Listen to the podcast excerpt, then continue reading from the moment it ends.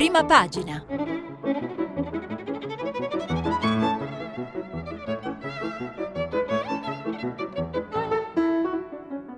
Questa settimana i giornali sono letti e commentati da Sarina Biraghi, giornalista del quotidiano La Verità.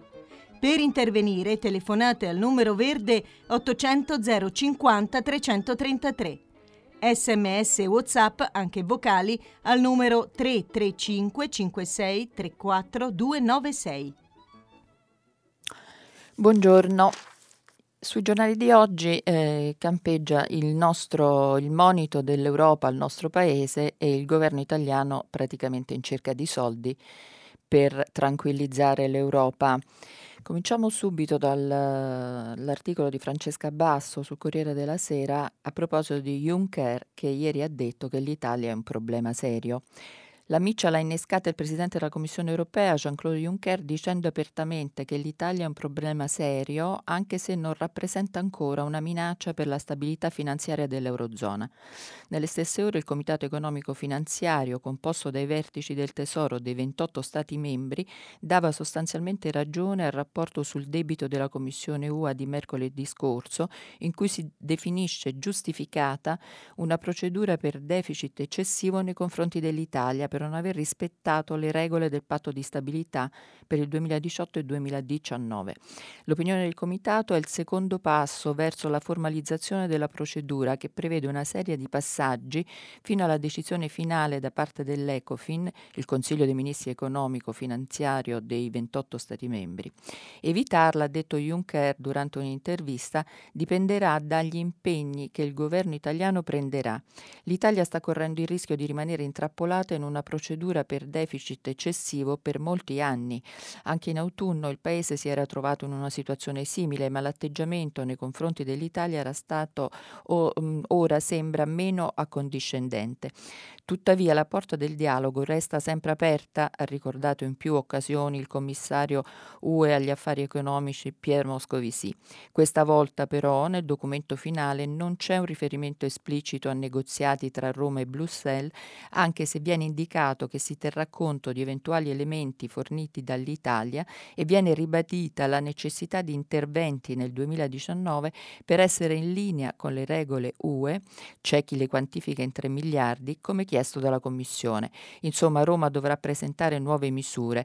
Juncker in tal senso ieri è stato molto diretto. Dopo un iniziale non voglio umiliare dichiaraz- in dichiarazioni pubbliche la Repubblica Italiana perché ho un grande rispetto per l'Italia, il Presidente della Commissione ha detto senza mezzi termini che l'Italia si sta muovendo in una direzione sbagliata e per questo dobbiamo prendere le decisioni pertinenti in questo ambito.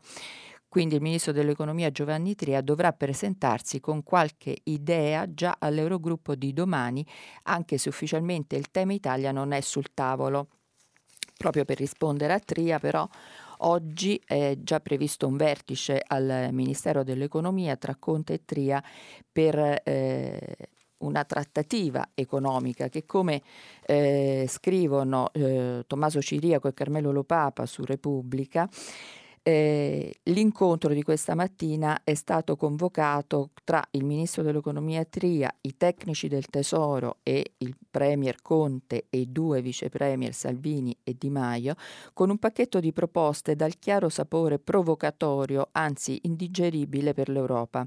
Primo, tornare alla regola del 3%, abolendo di fatto il fiscal compact, che impone la riduzione del debito, scorporare gli investimenti dal deficit attraverso 100 grandi opere da far finanziare alla BCE, flat tax con quoziente familiare e infine taglio IRES al 20% sull'utile non distribuito.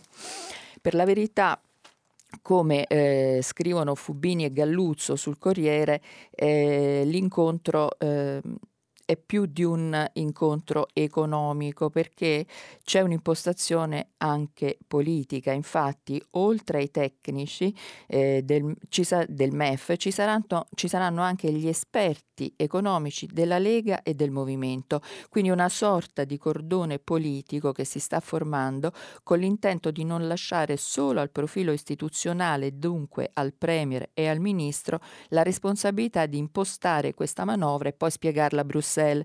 Non per nulla ieri Conte ha ribadito io sono il Presidente del Consiglio e che non c'è nessun problema di delega. Una smentita che non ha affatto convinto la platea e che in qualche modo ha contraddetta dal fatto che i tecnici della Lega e del Movimento 5 Stelle saranno presenti oggi.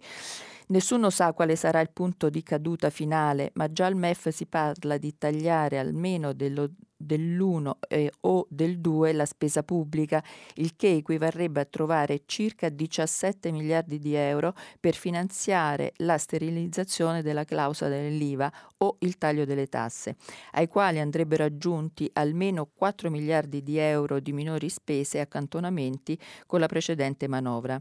Del resto ieri Conte diceva che Salvini e Di Maio sono convintissimi che vada evitata una procedura. Salvini ribadiva che la prossima manovra avrà una corposa eh, parte di taglio fiscale e lo stesso Conte aderiva al concetto dicendo che la prossima legge di bilancio smentirà le precedenti e sarà espansiva perché abbiamo un mandato a far crescere il paese. Rispondendo alle parole di Juncker, Conte ha detto con lui ho un rapporto amicale e leale, ma quando dice che sbagliamo direzione, posso dire, all'ami- dire all'amico Juncker che ha sbagliato anche lui direzione con la Grecia. Tra le proposte eh, appunto di eh, ricerca di soldi, eh, l'ultima l'ha lanciata Salvini ieri sera proponendo una tassa sulle cassette di sicurezza. Il PD ha già risposto che è una idea irresponsabile. Scrive Marco Cremonesi sul eh, Corriere, lo scudo sulle cassette di sicurezza, una proposta delicata che arriva a sorpresa. Matteo Salvini sta rispondendo alle domande di Bruno Vespa porta a porta e parla di emersione di soldi tenuti sotto il materasso. Il vice premier spiega, non parlo di soldi all'estero, se qualcuno ce li ha portati sono affari suoi, ma mi dicono che ci sono centinaia di miliardi in cassette di sicurezza fermi. soldi sostanzialmente nascosti, lo incalza il giornalista. Sì, parliamo di soldi tenuti sotto il materasso. In sostanza, chi tiene eh, nelle cassette di sicurezza del denaro potrebbe dichiararlo al fisco e pagando una certa percentuale quella che circola è del 15% come la flat tax, farlo pienamente riemergere. Ancora Salvini, dopo i rigori di Equitalia serve una pace fiscale per far emergere il denaro contante depositato nelle cassette di sicurezza e fermo lì. Con una nuova pace fiscale daremmo il diritto di utilizzarli e lo Stato incasserebbe miliardi da reinvestire per la crescita. L'idea non è nuova, addirittura a sentire leghisti l'ispiratore sarebbe il procuratore capo di Milano Francesco Greco, che ha un convegno di, del 2017 presente l'allora ministro Maria Elena Boschi aveva quantificato in circa 200 miliardi l'ammontare dei contanti sepolti nelle cassette di sicurezza italiane.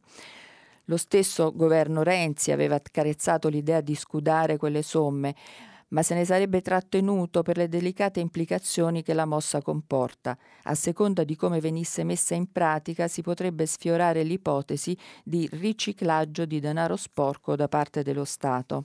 Sulla stampa un, in particolare si dice eh, saltato l'assalto leghista all'oro di Banca Italia per fare cassa, Salvini punta sulle cassette di sicurezza, un tesoretto interessante da tassare se si considera che secondo il vicepremio i nostri concittadini vi tengono nascosti bene per decine se non centinaia di miliardi.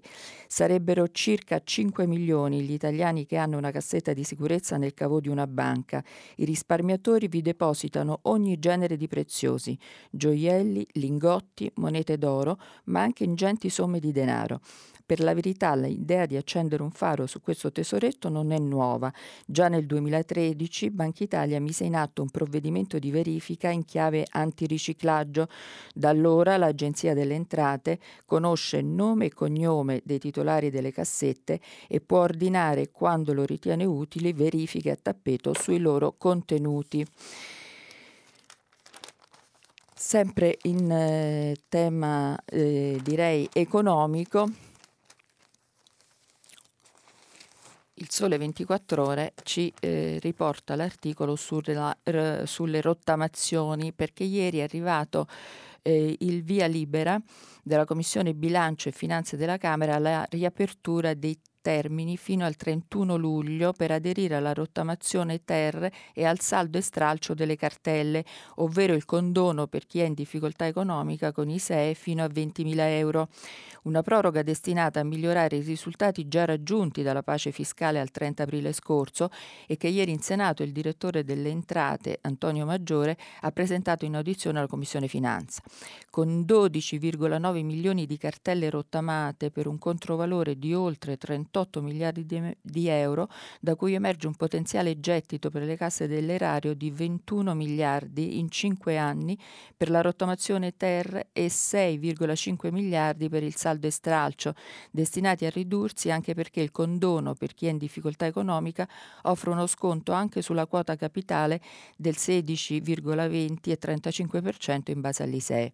Per la riapertura dei termini, l'emendamento dei relatori al DL Crescita Giulio Centemero della Lega e Rafael Raduzzi del Movimento 5 Stelle prevede che il debitore di una cartella datata tra il 2000 e il 2017 entro il 31 luglio potrà presentare all'agente pubblico della riscossione istanza di adesione alla definizione agevolata delle cartelle con il pagamento solo di imposte e contributi senza sanzioni e interessi. Saranno ritenute valide anche le domande presentate dopo il 30 aprile 2019 e fino alla data in entrata in vigore del della legge di conversione del decreto crescita. Si potrà versare in un'unica soluzione entro il 30 novembre prossimo con un versamento dilazionato in 17 rate, la prima delle quali entro il 30 novembre. Per la prima rata sarà dovuto il versamento di almeno il 20% delle somme dovute ai fini dell'adesione della sanatoria e mi sembra un eh, discorso interessante. Altra eh, novità che ieri è stata mh, molto importante per il governo è stata l'approvazione del decreto, il via libera sul decreto sicurezza bis Scrive Dino Martirano sul Corriere, il Consiglio dei Ministri numero 61, dopo l'Europea la prima vera seduta plenaria del governo, che il 30 maggio si era riunito per 11 minuti, ha sbloccato il decreto sicurezza bis caro alla Lega, incagliatosi per settimane tra osservazioni del Quirinale, eccezioni di costituzionalità e mal di pancia dei grillini per rimarcare il colore del provvedimento che oltre ai sequestri delle navi delle ONG impegnate nel salvataggio dei migranti riguarda anche un giro di vite in caso di incidenti di piazza tra manifestanti e polizia e la violenza degli stadi, il ministro dell'Interno Matteo Salvini e il segretario Giancarlo Giorgetti hanno voluto scortare in conferenza stampa il premier Giuseppe Conte. Assente l'altro vice premier Di Maio che però non ha fatto mancare una sua dichiarazione. Il decreto sicurezza è un inizio e mi auguro che in sede di conversione in Parlamento lavori a un rafforzamento delle misure per i rimpatri dei migranti irregolari. Parliamo di centinaia di migliaia di persone non identificate che girano liberamente per l'Italia. Dietro l'apparente ruggine tra due vice premier c'è un patto rispettato tra Movimento 5 Stelle e Lega. Dopo il via libera al decreto sicurezza bis, infatti i senatori leghisti hanno ritirato, come concordato, tutti gli emendamenti che da settimane bloccavano il testo sul salario minimo caro al Movimento 5 Stelle fermo in Commissione Lavoro. La puntura di spillo di Di Maio non ha comunque scalfito il titolare eh, del Viminale. Abemus decretum è un passo in avanti per la sicurezza, ha detto il ministro eh, Salvini, che ha sintetizzato i tre punti qualificanti del provvedimento, multe per i comandanti e gli armatori e sequestro delle navi umanitarie se non viene rispettato il divieto di ingresso nelle acque territoriali italiane. Giro di vite per chi agisce in pubbliche manifestazioni con caschi, mazze, razzi e fumogeni contro le forze di polizia, una spesa di 28 milioni per l'assunzione di 800 unità amministrative per eseguire le notifiche ai condannati definitivi che solo nella provincia di Napoli sono 12.000. C'è poi la parte che riguarda il contrasto alla violenza negli stadi, DASPO, divieto d'ingresso nello stadio estensibile anche per episodi avvenuti all'estero e con effetti di reciprocità che ha assicurato il sottosegretario Giorgetti sarà già in essere prima dell'inizio del prossimo campionato. Dopo le polemiche sui, pur, sui pur superpoteri che così verrebbero riservati al ministro dell'Interno in, mani- in materia di divieto di ingresso nelle acque territoriali per le navi delle ONG che salvano i migranti, Salvini ha osservato che la procedura avverrebbe dopo aver informato il Consiglio dei Ministri e il Presidente del Consiglio, ha aggiunto Conte. Allora, sempre in chiave eh, diciamo eh, economica, ma che interessa molto il nostro paese, anche un'altra cosa importante c'è stata ieri, è stato siglato l'accordo al MIUR, al Ministero de- della eh, dell'istruzione, un accordo che salva i precari, un concorso facilitato per 24.000. Saranno assunti, eh, scrive Valentina eh, Santarpia sul Corriere, saranno assunti a tempo indeterminato con un concorso straordinario facilitato 24.250 professori delle secondarie con tre anni di servizio alle spalle, di cui uno insegnando la materia per cui si concorre. È il frutto dell'accordo tra governo e sindacati che ieri sera hanno raggiunto un'intesa sulla nuova stabilizzazione dei precari fulcro della concertazione che diventerà un emendamento del disegno di legge crescita e che dovrà essere approvato in Parlamento. È il PAS, questo percorso abilitante speciale che partirà entro il 2019. Potranno accedervi tutti gli insegnanti con più di 36 mesi di servizio, che nelle statali si stima siano 55.000, senza alcuna selezione, come inizialmente chiedeva il Ministero dell'Istruzione, ma saranno ammessi, come invece pretendevano i sindacati, anche gli insegnanti insegnanti delle paritarie, i docenti di ruolo che hanno interesse a prendere un'altra abilitazione per cambiare ruolo o regione, e i dottori di ricerca. Si prevedono fino a 100.000 partecipanti, per cui la formazione sarà distribuita su più cicli annuali. A questo percorso potranno partecipare ovviamente 24.000 docenti del concorso straordinario se vorranno rimanere nella propria regione. E questo è un altro dato importante per il Paese. L'altra eh, cosa molto importante però in questo momento, eh, a proposito sempre di ricerca di soldi, e se ne parla spesso, è eh, l'evasione fiscale da eh, portare allo scoperto. a questo proposito leggiamo una proposta che eh, fa il nuovo quotidiano del, il quotidiano del Sud, l'altra voce dell'Italia, il eh, quotidiano da poco nato, diretto da Roberto Napoletano. Nell'editoriale di Pellegrino Capaldo, banchiere, economista, nonché esponente de, della DC, della Democrazia Cristiana, Scrive, l'evasione fiscale ha raggiunto livelli ormai intollerabili e incide fortemente sul grado di coesione sociale. Ci si attarda a stimarne la dimensione e a tracciare scenari più o meno plausibili nell'ipotesi in cui essa fosse debellata. Molto meno invece si discute sui mezzi per contrastarla. Cominciamo con una precisazione. Ci sono vari modi per contrastare le evasioni, alcuni dei quali accrescono il disagio dei cittadini fino a burocratizzare la vita e l'attività. Questi evidentemente evidentemente li escludiamo. Pensiamo a metodi che senza nulla togliere alla ben intesa libertà delle persone e senza appesantirne la vita con insopportabili formalismi possano raggiungere il risultato deter- eh, de- desiderato. Per controllare con qualche pos- probabilità di successo l'evasione occorre stabilire un più stretto collegamento tra reddito e patrimonio dei contribuenti, oggi del tutto assente. Reddito e patrimonio del contribuente viaggiano su binari paralleli destinati a non incontrarsi. Non vi è un momento di sintesi, un momento in cui qualcuno, dotato tra l'altro della necessaria competenza, guardi la posizione del contribuente nel suo insieme. Non si tiene conto del fatto che patrimonio e reddito sono fenomeni connessi e che generalmente il patrimonio si forma per effetto di reddito non consumato. Con l'attuale sistema infatti è possibile, ad esempio, che un contribuente attraverso il reddito sottratto alla tassazione acquisti un immobile, lo passi in eredità ai figli e non venga scoperto se non per caso. Questo deve essere evitato. Sempre a proposito di eh, governo e di paese, Leggo l'apertura del manifesto di oggi. La sanità affonda, altri tagli in vista. Scrive Roberto Ciccarelli.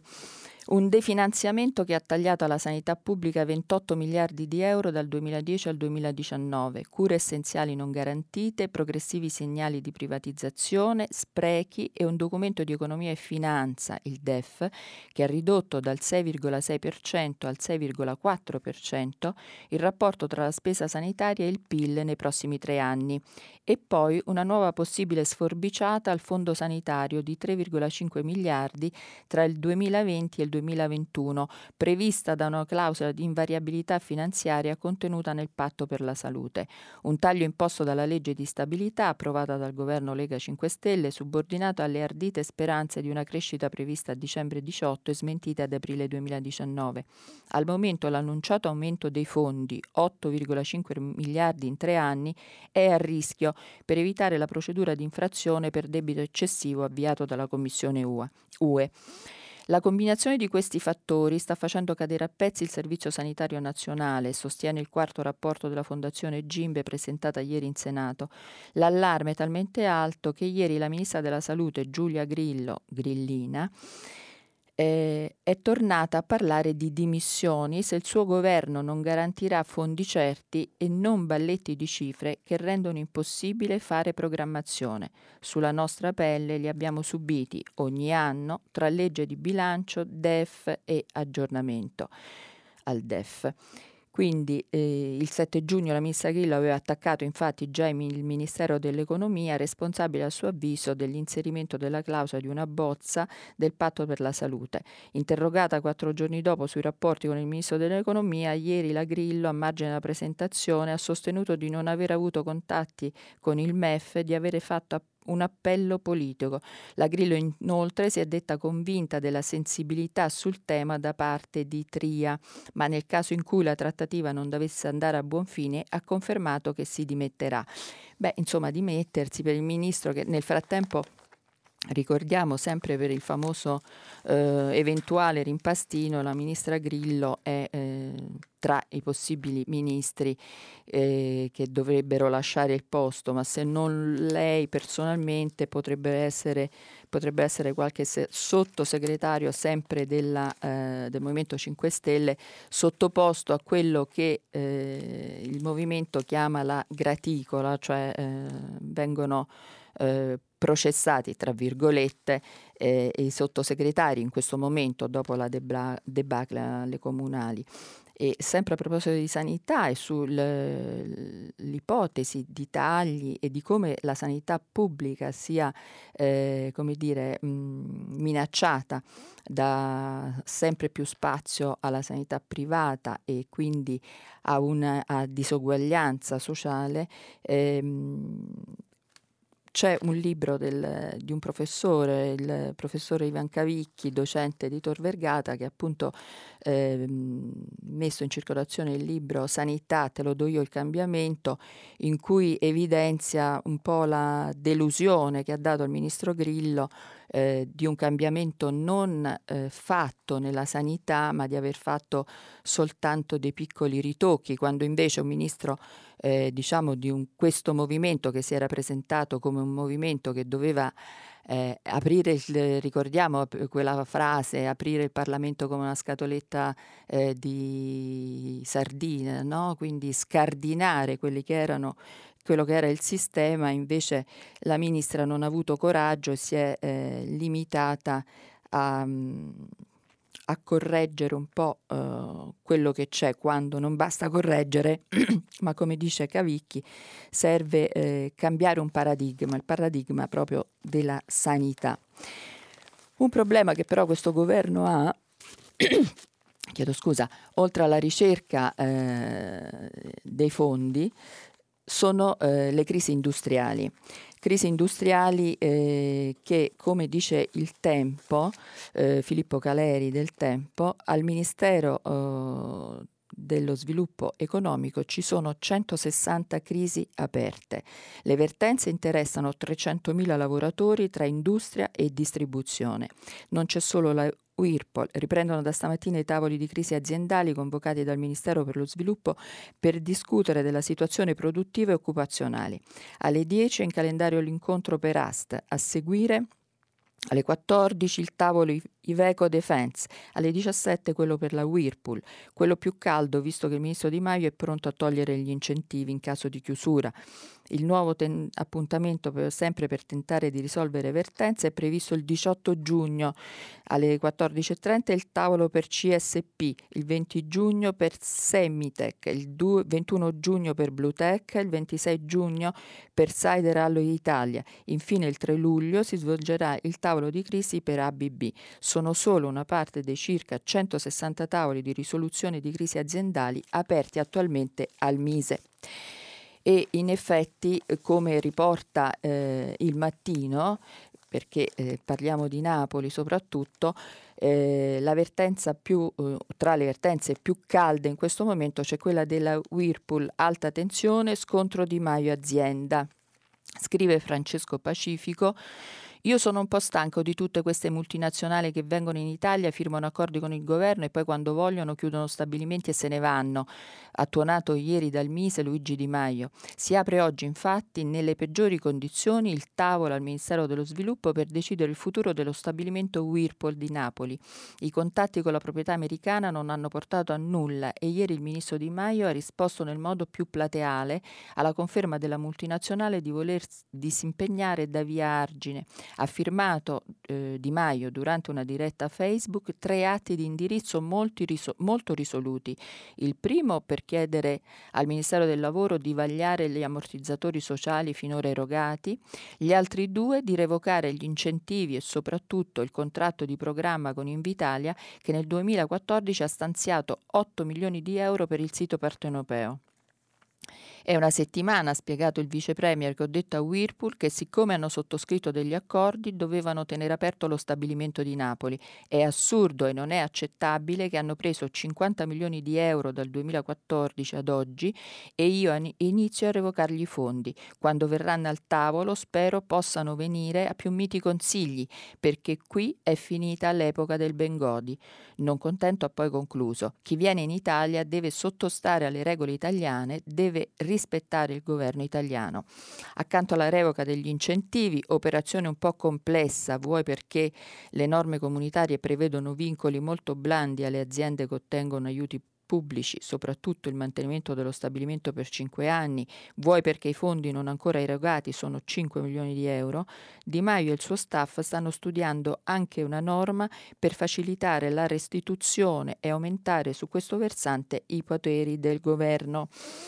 Eh, spiega però eh, Alfredo Del Monte, ordinario emerito di economia industriale alla Federico II eh, di Napoli, sempre nell'intervista fatta da Francesco Pacifico sul mattino, che la politica industriale richiede molta cautela. Usare come arma di pressione la revoca degli incentivi pubblici può essere un boomerang.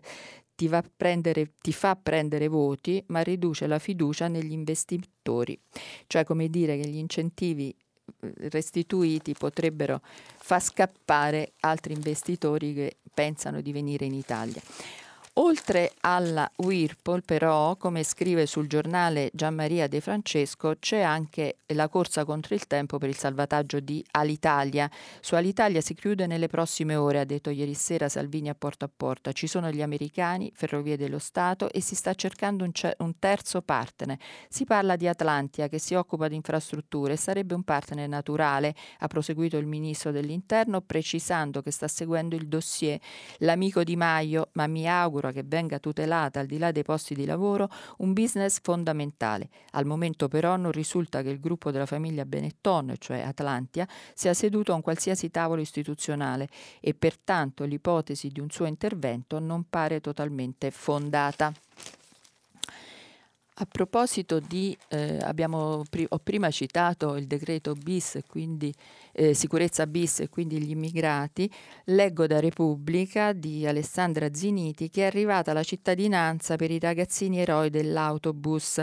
Rami e Adam sono diventati italiani per meriti speciali.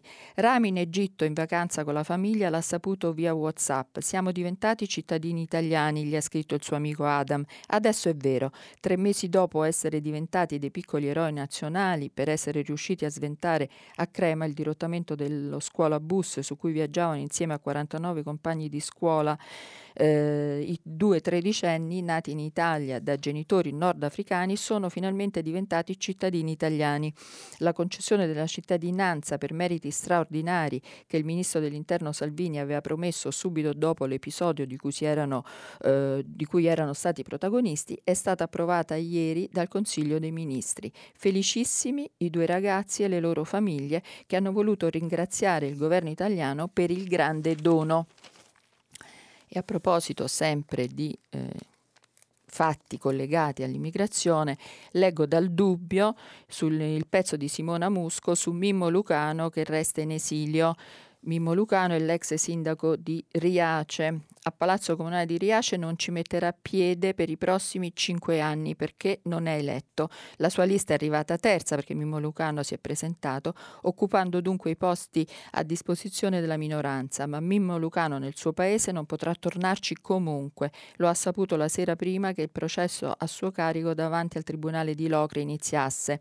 La decisione porta la firma del Presidente del Collegio che giudicherà lui e altri 25 imputati coinvolti nell'inchiesta Xenia, che ha congelato e poi archiviato i suoi 15 anni da sindaco con sette mesi di anticipo e che soprattutto ha messo un lucchetto al sistema di accoglienza più famoso del mondo. Le motivazioni del rifiuto, scrive il giudice Fulvio Accurso, è semplice. Il processo a carico dell'imputato non è neppure iniziato e la vicenda cautelare, anche per ciò che concerne l'esigenza di tenerlo lontano da, Riace è sub iudice. Toccherà dunque attendere un nuovo esame della Cassazione che a febbraio scorso aveva completamente smontato una prima volta le accuse, rispedendole al riesame di Reggio Calabria. Ma il divieto di dimora è stato confermato, sottolineando l'enorme influenza di Lucano sulla politica locale e dunque la sua possibilità di ripetere o far ripetere i reati per i quali si trova a processo. Un'influenza che però non ha dato i suoi frutti alle scorse amministrative, se è vero come è vero che Lucano Milano non è riuscito a guadagnare nemmeno un posto in consiglio comunale.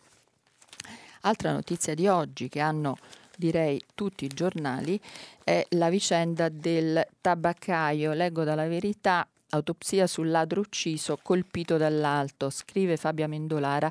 I risultati dell'autopsia, se presi da soli, forniscono delle indicazioni investigative in contrasto con la prima ricostruzione dei fatti.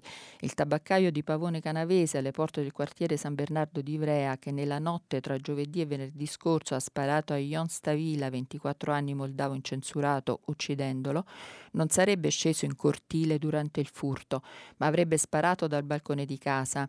Il colpo che ha raggiunto il Moldavo alle spalle, infatti, stando alla consulenza medico-legale eseguita ieri mattina all'obitorio dell'ospedale di Strambino dal medico legale Roberto Testi, avrebbe trafitto la vittima dall'alto verso il basso, un dato che potrebbe riaprire completamente il caso e permettere una lettura diametralmente opposta a quella fornita inizialmente dal tabaccaio. Yaki Bonvin eh, aveva infatti invocato la legittima difesa fornendo la sua ricostruzione dei fatti agli investigatori e aveva anche parlato di una colluttazione che a quanto pare non ci sarebbe stata e la ferita sul petto del Moldavo, ritiene l'anatomopatologo, non sarebbe il foro d'ingresso ma quello di uscita del proiettile. Ancora da stabilire anche se il ladro sarebbe stato colpito mentre si trovava sul marciapiede proprio dove la polizia ha trovato il cadavere. Una notizia interessante che è molto legata, direi, alla, eh, ad un'altra vicenda eh, nota per il nostro paese è il depistaggio di via D'Amelio, riportato un po' da tutti i giornali. Leggo dal Fatto Quotidiano il pezzo di Giuseppe Lobianco e Sandra Rizzo. Eh, Rizza, scusate, depistaggio su via D'Amelio, due PM indagati per calunnia. Sono 19 supporti magnetici risalenti ai primi anni 90 di Radio Trevisan, azienda triestina leader nella fornitura di apparecchi e sistemi di sorveglianza inter- e intercettazione telefonica, trasmessi dalla Procura di Caltanissetta a quella di Messina, con le registrazioni di intercettazioni e forse, ma il dettaglio non è confermato, anche di qualche interrogatorio di Vincenzo Scarantino a portare a galla una possibile svolta nelle indagini sul depistaggio di Via D'Amelio. La Procura di Messina ha iscritto nel registro degli indagati i nomi di Carmelo Petralia e Anna Palma, PM protagonisti della prima inchiesta giudiziaria sull'esplosione che il 19 luglio 1992 tolse la vita a Paolo Borsellino e a cinque agenti della scorta. L'ipotesi di reato è quella di calunnia aggravata dall'aver favorito Cosa Nostra, la stessa che recentemente ha portato alla sbarra tre ex poliziotti del gruppo Falcone Borsellino per aver contribuito allo sviamento delle indagini sulla strage. A distanza di non più di due settimane dunque da quando a sorpresa il test farlocco Vincenzo Scarantino ha scagionato pubblicamente tutti i magistrati da ogni responsabilità sul suo falso pentimento. Questa è un'altra vicenda tutta italiana. Invece una notizia direi legata a una moda dell'ultimo momento è il monopattino elettrico che impazza soprattutto nelle grandi città, eh, lo vediamo in qualche eh, strada delle nostre città, ma soprattutto all'estero. E Parigi ieri ha visto la prima vittima. Quindi eh, leggo il pezzo di Francesca Pierantozzi sul Messaggero. Il dibattito fin qui era stato appassionato, politico, a tratti anche divertente, con le minacce di multe a chi sfreccia in monopattino sui marciapiedi o la caccia a quelli che li buttano ovunque. Ieri però sulle discussioni su come regolare l'invasione delle trottinette elettriche a Parigi si è abbattuta la tragedia. Un ragazzo di 25 anni è morto dopo essere stato travolto a un incrocio nel quartiere della Goutte d'Or sul suo monopattino elettrico senza casco perché la legge non lo impone a circa 30 km orari perché per ora non ci sono limiti di velocità e sulla corsia delle auto perché niente impone ancora che debba circolare sulle piste ciclabili è la prima vittima. In Italia, anche in Italia, le norme non ci sono e lo scrive sempre sul messaggero Emilio Pucci che dice la maggioranza giallo-verde punta a normare per la prima volta Segway, monopattini, skate e overboard. La discussione sul testo approntata nella Commissione Trasporti di Montecitorio approderà nell'aula della Camera tra due settimane, ma proprio sul tema della micromobilità elettrica l'orientamento è quello di delegare il Ministero di Toninelli ad intervenire. In teoria i mezzi categorizzabili come micromobilità elettrica di piccola taglia non potrebbero circolare. L'uso è consentito grazie alle sperimentazioni comunali. Per ora sono catalogati come velocipedi ed è ancora aperto il dibattito, dipende dal tipo di velocità, se la circolazione debba essere confinata solo alle piste ciclabili. Dovranno essere quindi sciolti alcuni nodi, così come per le bici. Le biciclette, recita l'articolo eh, 11 del testo del disegno di legge della maggioranza possono circolare anche in senso opposto a quello di marcia rispetto agli altri veicoli, ma la circolazione potrà essere disposta solo con un'ordinanza del sindaco e segnalata mediante l'aggiunta di un pannello integrativo. La nuova misura in ogni caso verrebbe prevista solo eh, sulle strade dove il limite è di 30 km orari, indipendentemente dalla larghezza della carreggiata e dalla massa dei veicoli autorizzati al traffico. Le biciclette potranno circolare nelle corsie adibite ai servizi pubblici di trasporto previa valutazione delle condizioni di sicurezza. Insomma, altri problemi nella circolazione, ma soprattutto eh, di regole da rispettare.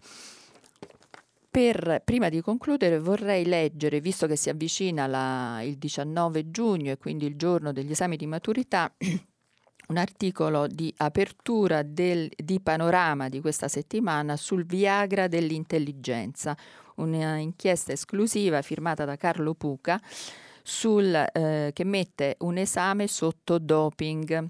Si avvicina la maturità e sono tanti liceali che si affidano al Viagra della mente per potenziare le capacità cognitive, ma la comunità scientifica ha molti dubbi sulla, sull'uso di queste sostanze che possono provocare danni permanenti al cervello dei ragazzi. Scrive Puca, i liceali li chiamano eh, Viagra dell'intelligenza sono prodotti assai di moda distribuiti con varie sigle, marche e forme, dal chewing gum alle pillole alle polveri granulari.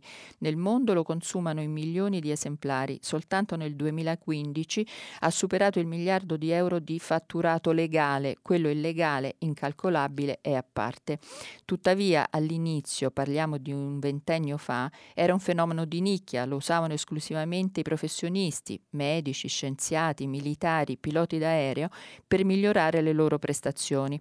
Poi negli anni la consuetudine si è diffusa e moltiplicata anche tra gli studenti alle prese con le interrogazioni e siccome il 19 giugno scattano gli esami di maturità è il caso di preoccuparsi indotto indirettamente pure dalle pressioni dei genitori, spesso più competitivi dei loro figli, il doping mentale rischia di rovinare la vita a migliaia di adolescenti. Infatti, mentre la comunità scientifica si divide sull'efficacia o meno del Viagra sugli adulti, i medici sono unanimi nel denunciare i danni che arreca al cervello dei ragazzi. Le cause per rispondere Bisogna prima eh, rendersi conto che cosa sono queste sostanze che stimolerebbero eh, l'intelligenza e che vengono qualificate e classificate come nootropi, cioè prodotti per il potenziamento eh, cognitivo. Nei paesi anglosassoni sono diffusissime col nome di brain enhancement, ma il primo a parlarne fu un romeno, il chimico e psicologo Cornelio Giurgea, che alla fine degli anni 60 mise assieme insieme termini greci, nos, mente e tropein, modificare, nella contemporaneità le grandi famiglie mediche di nootropi, al netto di tanti prodotti intermedi, sono due. La prima concerne gli integratori naturali, estratti di erbe, legumi e in genere alimenti che favorirebbero l'attività cerebrale. Alcune aggressive campagne di marketing ne stanno alimentando il consumo anche e soprattutto tra le elite. Per capirci, alla prestigiosissima Università Bocconi Comuni di Milano centinaia di studenti masticano quotidianamente un popolare integratore in chewing gum che sarebbe in grado di favorire la concentrazione.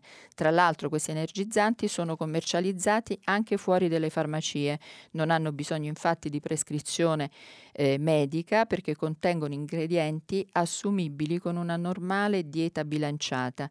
Niente di che quindi, siamo nel campo dell'immaginario.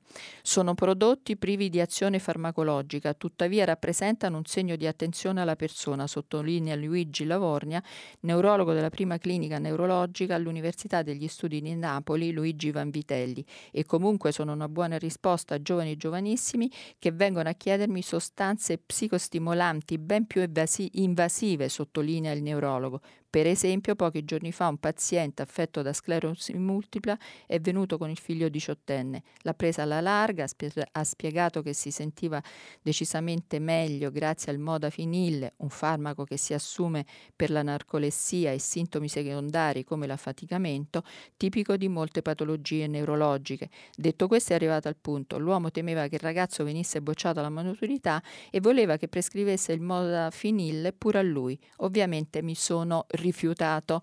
Insomma, bisogna stare attenti e diciamo eh, noi genitori non dovremmo mettere sotto pressione i ragazzi che si stanno preparando all'esame, semmai tranquillizzarli. Eh, io concludo qui la rassegna di oggi e vi aspetto dopo la pubblicità con il solito filo diretto. Grazie. Sarina Biraghi, giornalista del quotidiano, ha terminato la lettura dei giornali di oggi. Per intervenire chiamate il numero verde 800 050 333.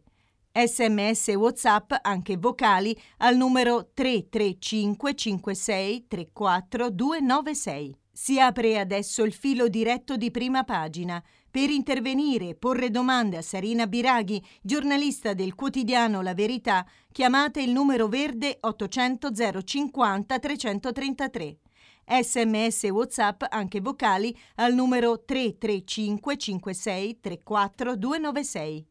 La trasmissione si può ascoltare, riascoltare e scaricare in podcast sul sito di Radio 3 e sull'applicazione Rai Play Radio. Pronto?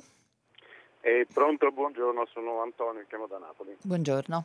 Buongiorno. Senta, no, è un, un, diciamo, un'informazione di servizio che ti chiedo, nel senso che e nell'ultimo anno diciamo, si sono eh, aperte delle prospettive che fino a qualche anno fa sembravano impensabili diciamo, in, in, termini di appunto, eh, crisi, uscita dall'euro e quant'altro. Allora, diciamo, in, questi anni ci hanno sempre detto che era un passaggio che sarebbe stato eh, estremamente doloroso, che insomma, come paesi ci saremmo fatti male e quant'altro. Ora insomma, c'è una narrazione diversa, c'è chi alla testa di questo treno si avvia a folle velocità insomma, verso questo che altri dicono che è un, un ostacolo che, che, che, che può insomma, distruggere la, nostra economia. Allora volevo avere un quadro di quello che ci aspetta dopo, visto che in qualche maniera sono coinvolti i, i nostri destini, i destini dei nostri figli, insomma, e ci sono delle persone che si sono assunte la responsabilità di guidarci verso questo passo. Eh, così avere un, uno sguardo un po' più quello che insomma cosa succederà? Perché noi siamo un paese che ha il, cioè, il, vero, il, secondo debito dopo quello della Grecia, però la Grecia c'è un'economia che è incomparabile rispetto alla nostra, quindi diciamo quelle che sono state le soluzioni adottate per, per questo paese non sono certo praticabili per il nostro, cioè, non si può pensare che, almeno io non riesco a immaginare che ci possa essere qualche consesso di governanti di paesi di strutture finanziarie che possono farsi carico del nostro debito. Quindi Grazie. insomma no, volevo avere una, così, qualche spiraglio di luce, non di speranza, ma almeno insomma, di sapere che ma... notte moriremo. Ecco, Grazie mille, grazie, grazie a lei. Eh, ma ehm, mi piace l'idea di voler comunque a tutti i costi avere speranza, che mi sembra l'atteggiamento più giusto eh, quando si tratta del proprio paese. E, però non mi sembra che questo governo sia, come dice lei, così chiaramente avviato verso l'uscita dell'euro. Mi sembra che sia stato escluso anche dai quelli che sembravano, come dire, duri e puri. Eh, non so, penso per esempio al, all'economista Bagnai della Lega, che sia un consulente economico, ma eh, è ben tornato indietro da quell'idea. Penso all'ex ministro Savona, cioè nessuno ha parlato di uscita, se, se, se ne era parlato, Savona forse ne aveva parlato, ma molto prima di entrare a far parte del governo, ma le proced- le, diciamo, i provvedimenti e eh, le idee economiche che ha questo governo tutto, a tutto pensano tranne all'uscita dall'euro. Insomma, non mi sembra proprio un, una priorità di questo governo che ha come faro quello di dover rispondere sì all'Europa e quindi di dover trovare, come direbbe eh, Bossi, la quadra dal punto di vista economico, però non uh, uscendo dall'euro. Ecco, quindi lo, io lo escluderei. Pronto? Eh, pronto, buongiorno. Buongiorno. Buongiorno. Senta, so, sono Antonio, vorrei fare un intervento inserendomi nel discorso delle crisi aziendali. Prego. Eh, allora, la mia esperienza è mm, praticamente simile a quello che si sta vivendo un po' con la Whirlpool, con le multinazionali e soprattutto con la, la Treofan di Battipaglia, perché la mia esperienza sì. si connette direttamente con, con quel territorio.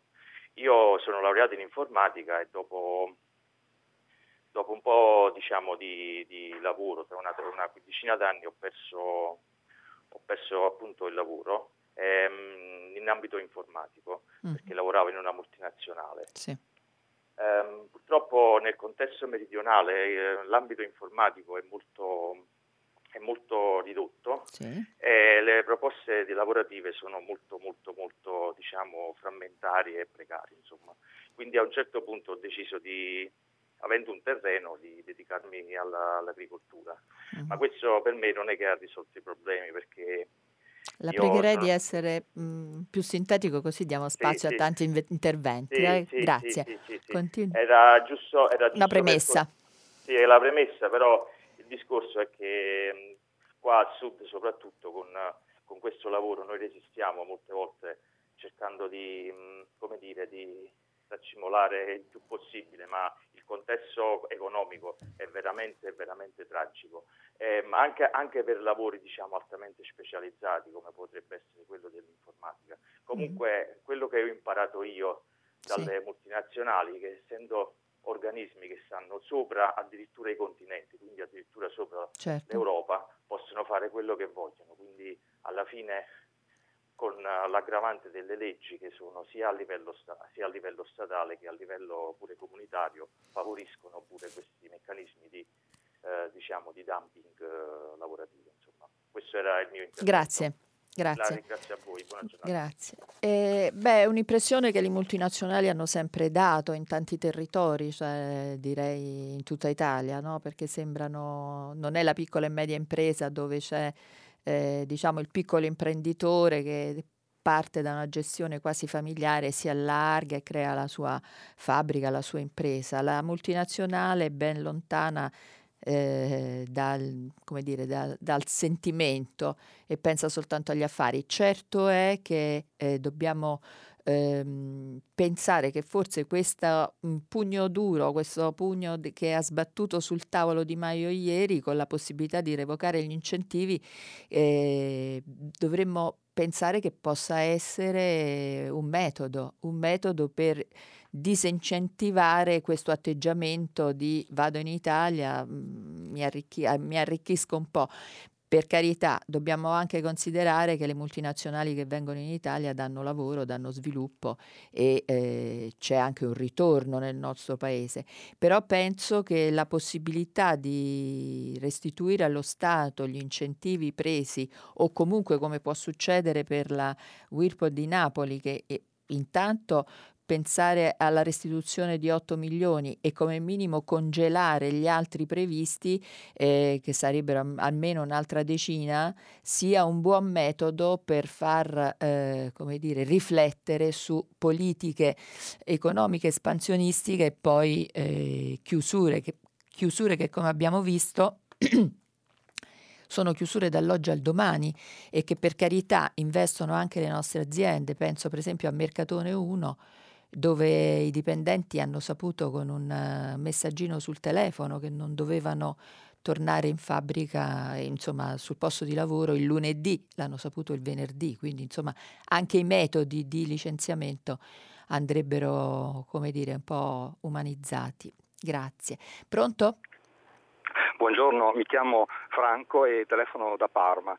E, le volevo, mm, volevo chiedere la sua opinione su una notizia che eh, a mio avviso collega politica interna, politica europea e politica internazionale e che forse eh, non è stata molto commentata, è quella che vede eh, il presidente americano Trump eh, imporre al Messico, eh, imporre al Messico una, un accordo eh, sulla immigrazione che sembra molto simile ai trattati di Dublino, cioè a quello che l'Europa impose ai paesi di, di, di primo approdo dei, di questi flussi migratori che sono no, un evento mondiale. Ora, sotto minaccia di sanzioni eh, economiche, Trump eh, ha imposto al Messico che si dovesse far carico delle richieste di asilo delle popolazioni provenienti eh, dal Centro America. Ecco, eh, il fatto che eh, l'Unione Europea in, in periodi fra l'altro di idem sentire fra le istituzioni europee e quelle italiane, a quanto certo. ci dicono, eh, avesse eh, riservato all'Italia e ai paesi del sud Europa quella, lo stesso trattamento dello squalo Trump nei confronti del Messico. A me sembra, eh, chiedo a lei se forse ho, sto enfatizzando questo aspetto, eh, però eh, questo mi suscita mi fa sorgere due domande. In primo luogo, se l'Europa non sviluppa a questo punto, almeno sollecitata da questo fatto di eh, identità di vedute con Donald Trump, eh, una diversa riflessione su questo problema. Fra l'altro la differenza che io ci trovo è che eh, Donald Trump almeno l'ha imposta al Messico, cioè un paese esterno, mentre l'Unione Europea l'ha imposto a paesi dell'Unione, quindi sarebbe come Donald Trump lo imponesse alla California e al Texas questo accordo draconiano.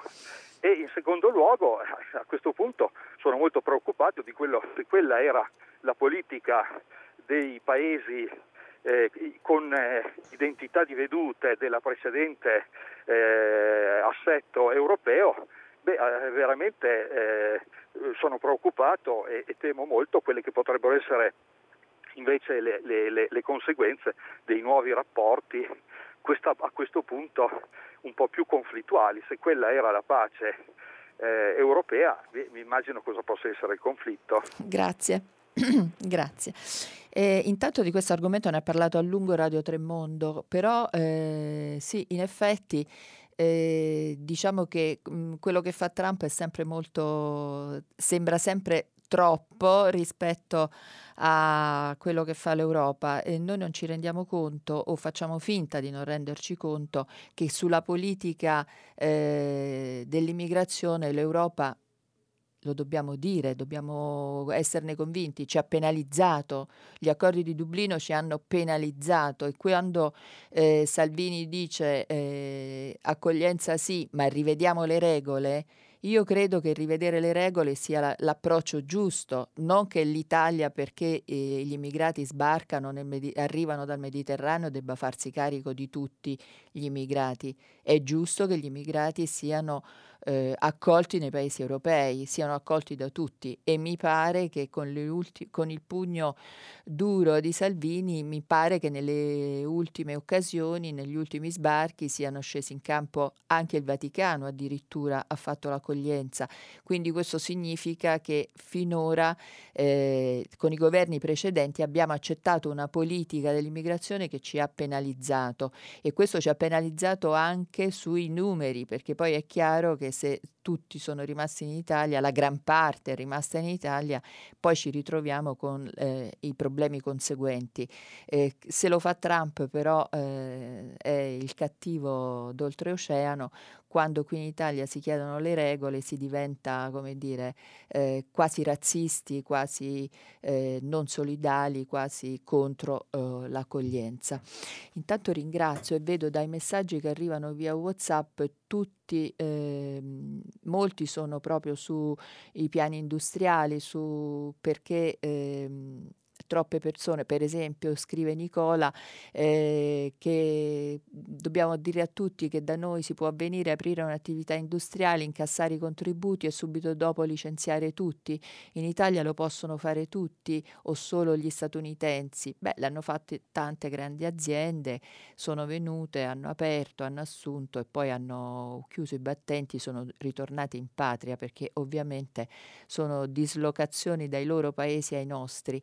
E, ehm, quindi sono molti messaggi a proposito di eh, crisi industriale. Ne leggo uno di Carla da Torino che invece dice Benetton ora vuole guadagnare anche con Alitalia, le autostrade e i ponti non bastano, il problema di Alitalia lo sappiamo, serve questo partner e se vogliamo che Alitalia resti un simbolo del nostro paese bisogna trovare una soluzione. Pronto? Pronto? Sì, pronto, buongiorno. Buongiorno. Buongiorno, il mio chiama? nome è Laura, e sono Laura, chiamo dal Regno Unito, però sono sarda. Buongiorno. Allora, il mio argomento era, ho, man- ho, ho mandato un messaggio sì. per dire, eh, a proposito della, degli studenti che prendono sostanze per aumentare le potenzialità ah. mentali, sì. Sì. Eh, dico, nel messaggio dicevo, facevo riferimento al fatto che questo è, eh, sarebbe più che altro da legarsi alla mancanza di assunzione di responsabilità, piuttosto quindi eh, relativo infatti, cioè, più che altro a una eh, mancanza nell'educazione da parte delle famiglie, perché alla fine questi ragazzi stanno crescendo senza essere eh, cioè, giustificati in tutto e per tutto e quindi questa è la prima vera prova che gli si presenta davanti, eh, in cui devono assumersi la responsabilità delle azioni che fanno.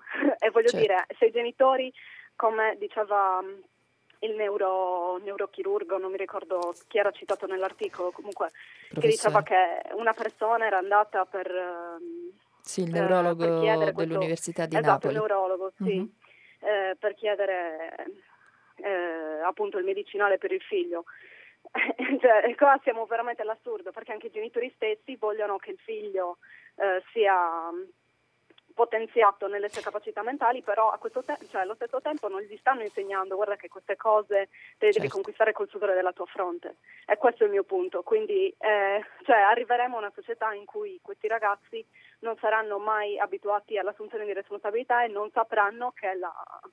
Eh, insomma non sapranno certo. andare avanti nella vita. Grazie. Questo era il mio messaggio. Grazie. Grazie eh, mi, pare, mi pare che dalla voce anche lei sia una ragazza, quindi è bello sentire queste parole.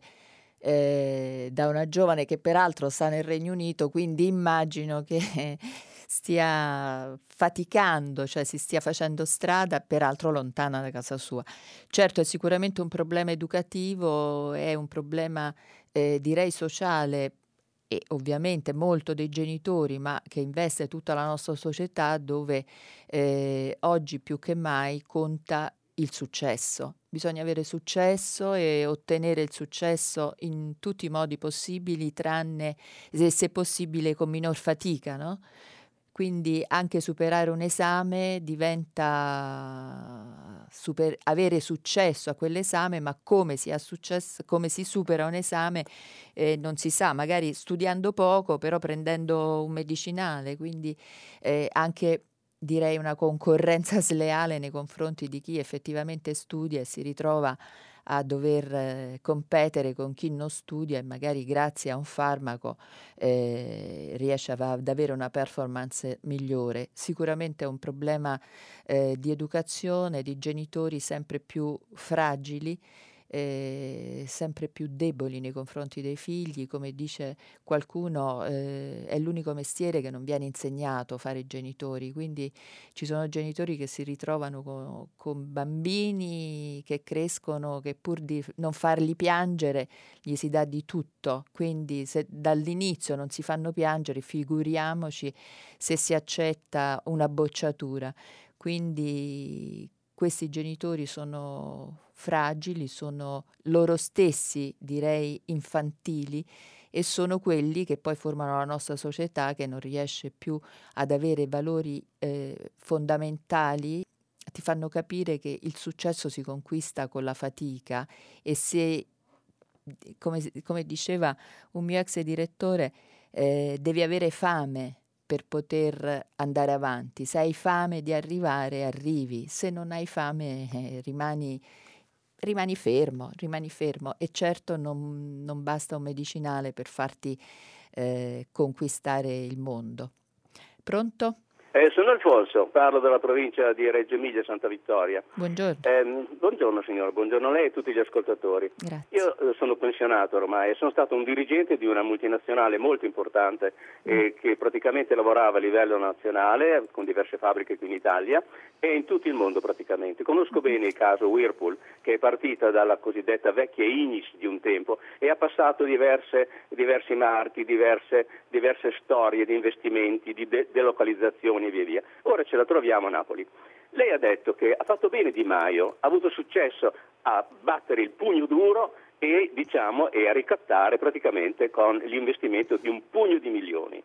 Allora, a parte che il pugno duro sbattuto sul tavolo non serve più e non se ne parla più dagli anni 70 del secolo scorso, non si parla più di battere il pugno duro perché non risolve nulla.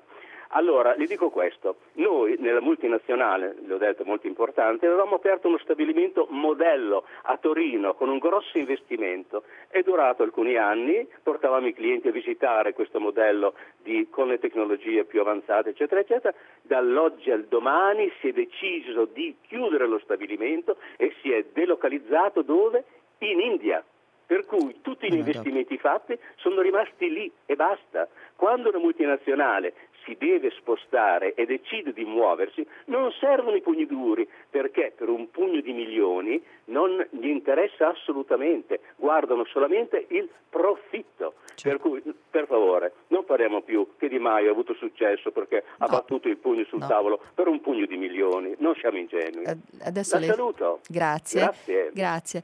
Eh, non sono ingenua, so benissimo di che cosa sto parlando, so benissimo che le multinazionali si trasferiscono in India dove la manodopera è sicuramente mh, la decima parte, ha un costo che è il decima parte di quello che ha in Italia il pugno duro, eh, semmai ho usato questo termine, insomma la fermezza, chiamiamola fermezza, voglio essere più istituzionale, la fermezza del vice premier, nonché ministro allo sviluppo economico, è stata quella di firmare tre cose, tre cose fondamentali.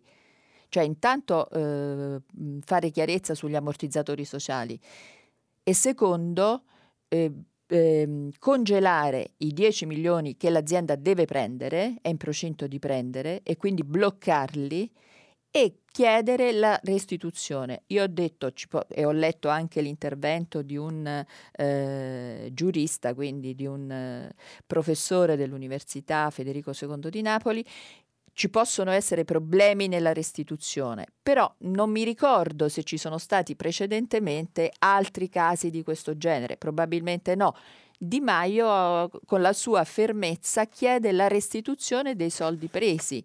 Ora, non ho detto che è un successo e non ho detto se avrà successo questa procedura, perché potrebbe, come dicono gli esperti, potrebbe non essere una via praticabile.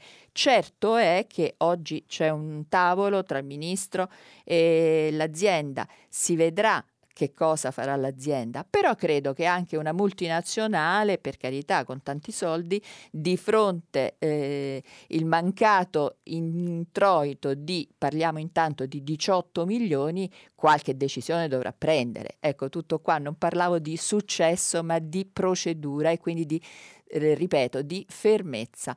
Vorrei rispondere a un um, eh, un messaggio a proposito dell'immigrazione che dicevamo prima, il, rapporto, il confronto Trump-Dublino. Ehm, gli accordi di Dublino scrive, mm, non si firma, gli accordi di Dublino sono stati sottoscritti dall'Italia, non imposti dall'Europa. Gli accordi di Dublino sono stati decisi in Europa e siccome l'Italia fa parte dell'Europa, sono stati decisi, non imposti, ma decisi.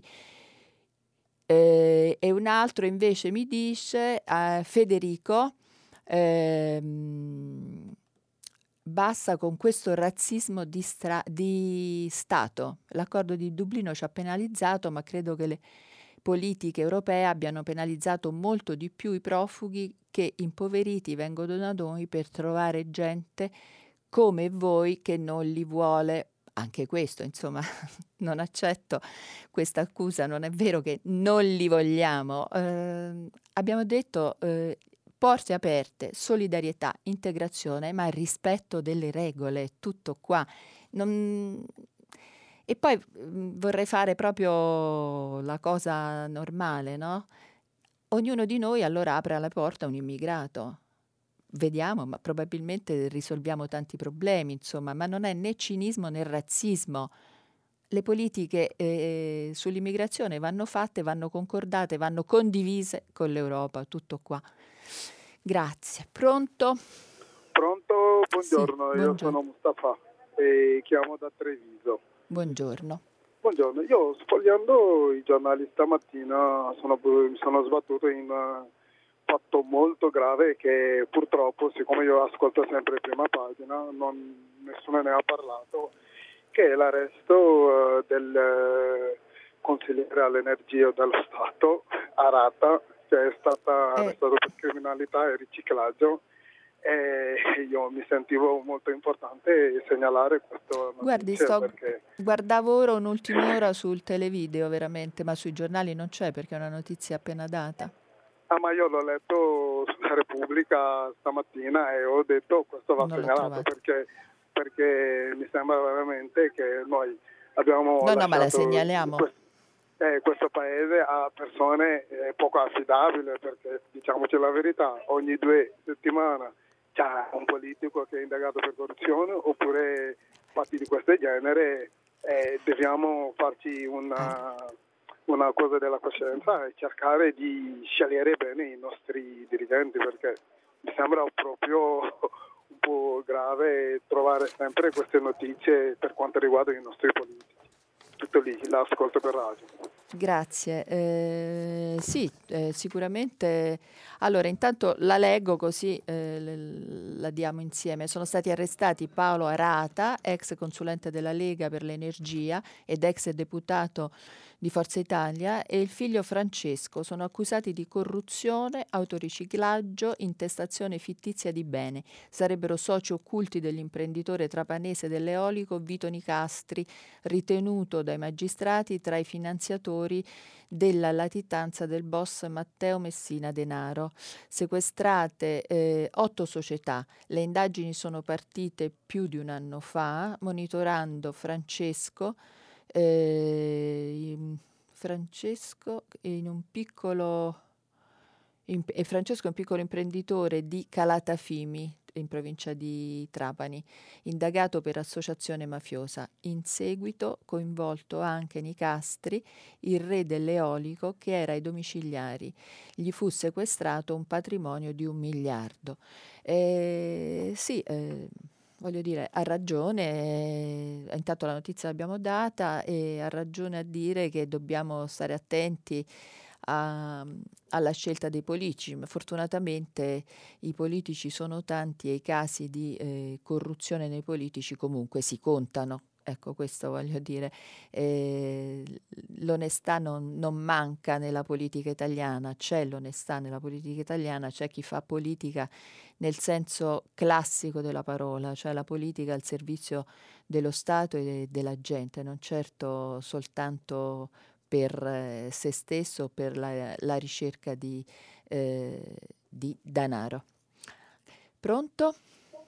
Eh, sì, pronto, buongiorno. Mi chiamo Annarita e chiamo dalla provincia di Rimini. Buongiorno. Io ehm, ho pensato di chiamare questa mattina in merito a una delle ultime telefonate che è arrivata in redazione ieri in chiusura. Il, um, l'argomento era praticamente il pagamento in, uh, con carte elettroniche, quindi sì. post, bancomat, certo. carte di credito, queste cose qua, che eh, poteva essere una delle soluzioni all'evasione fiscale che c'è in Italia. Allora, io sono una commerciante sì. e mm, quindi ho una piccola attività commerciale nella quale praticamente vengono vendute, quindi mi trovo a fare scontrini eh, a partire anche da 2-4 euro. Certo. E quando mi dice in negozio una persona che mi dice 4 mm, euro posso pagare col bancomat, ovviamente non gli posso dire di no, eh, però mi viene un po' così, perché è un po' di pensiero, perché purtroppo non so se tutti sanno che le banche a noi commercianti fanno pagare delle commissioni sul trattato. Certo eh, si prendono delle commissioni anche i gestori delle carte di credito e la valuta non è immediata, cioè io se incasso oggi per dire 1000 euro e i soldi mi vanno sul conto corrente non il giorno in cui io faccio l'incasso ma il giorno lavorativo successivo. Questo cosa vuol dire? Che se da un lato il pagamento con le carte mi garantisce anche una sicurezza mia, nel senso che non corro rischi di essere derubata, furti, eccetera, ho il problema che se a fine mese mi mancano dei soldi per scoprire lo scoperto e l'incasso col post e posso stare un giorno appunto scoperta perché i soldi non li vedo direttamente sul conto. Ecco, questo per dire che vanno benissimo i pagamenti con le carte di credito e per essere quindi tutti i pagamenti rintracciabili, però in questo caso forse lo Stato dovrebbe intervenire sorvegliando le banche per ridurre queste spese aggiuntive che ai commercianti insomma a fine mese pesano. Grazie. Eh, grazie a lei, forse ieri non è stato su, eh, sottolineato a sufficienza, infatti io avevo diciamo, chiuso un po' la risposta dicendo certo le banche dovrebbero uniformare i trattamenti, intendevo proprio questo, probabilmente intanto le commissioni dovrebbero essere abbassate come minimo ai commercianti e agli utilizzatori no, del, di, delle carte ba- tipo banco, ma carte di credito.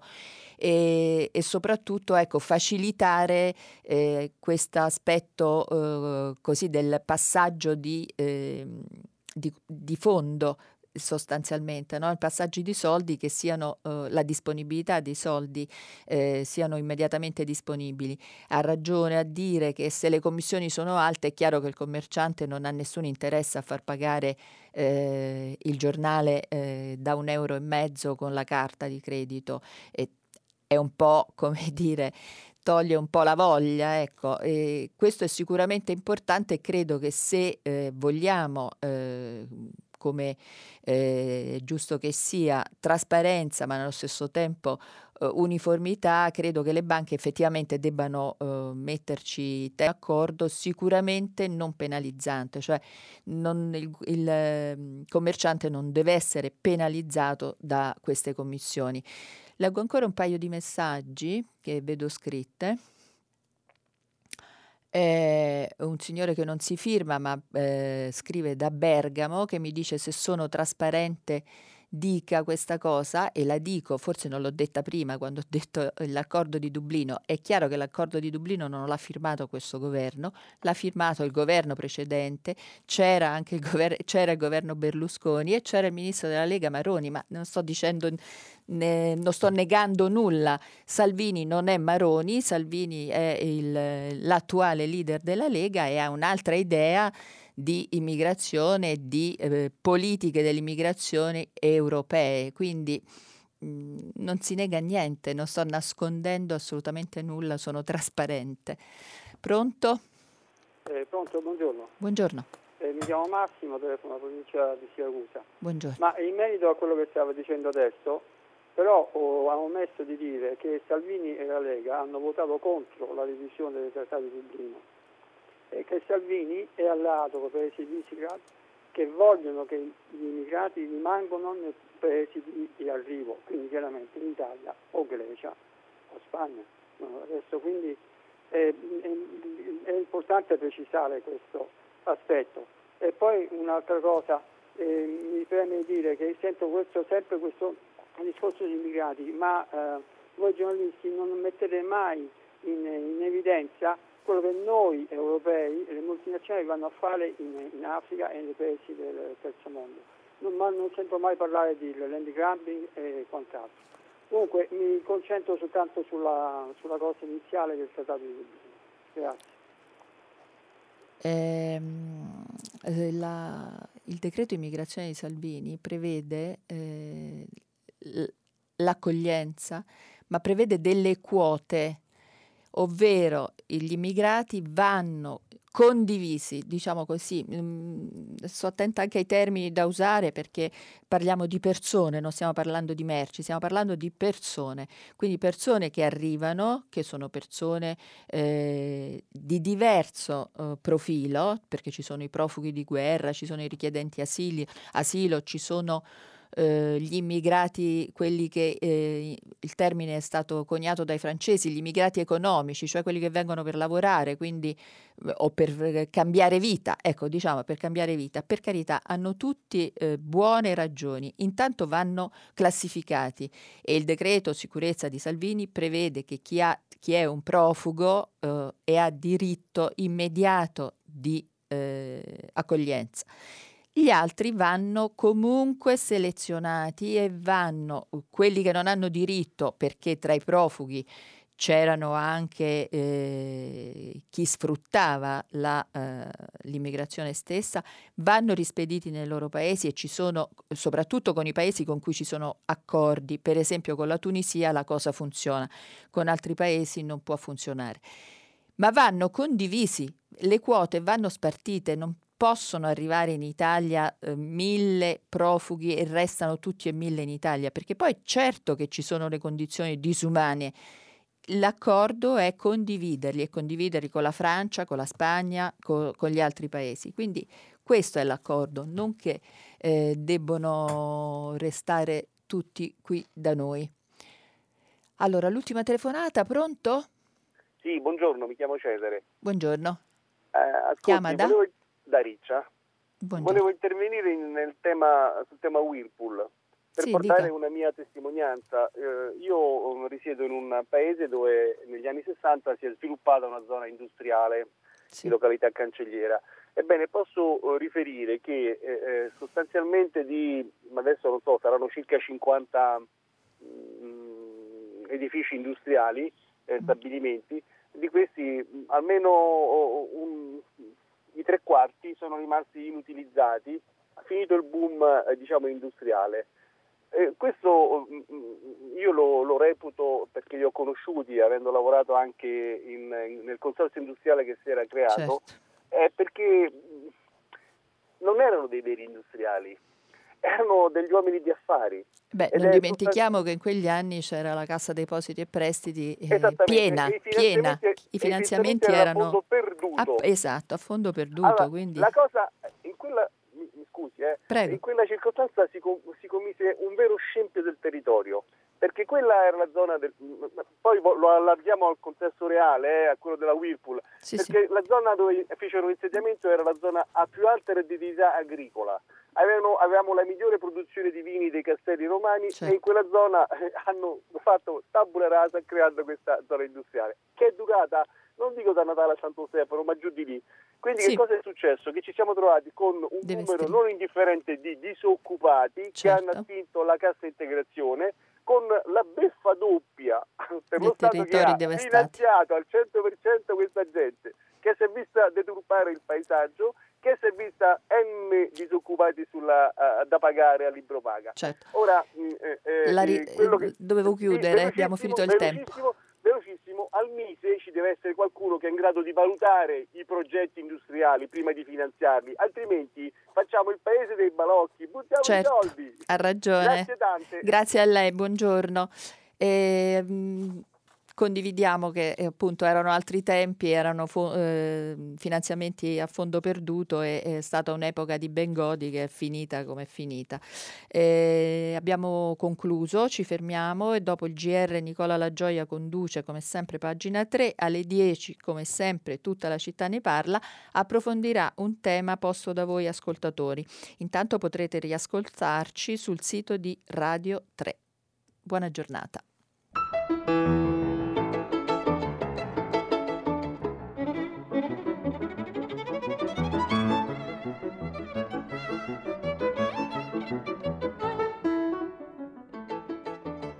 Sarina Biraghi, giornalista del quotidiano La Verità, ha letto e commentato i giornali di oggi.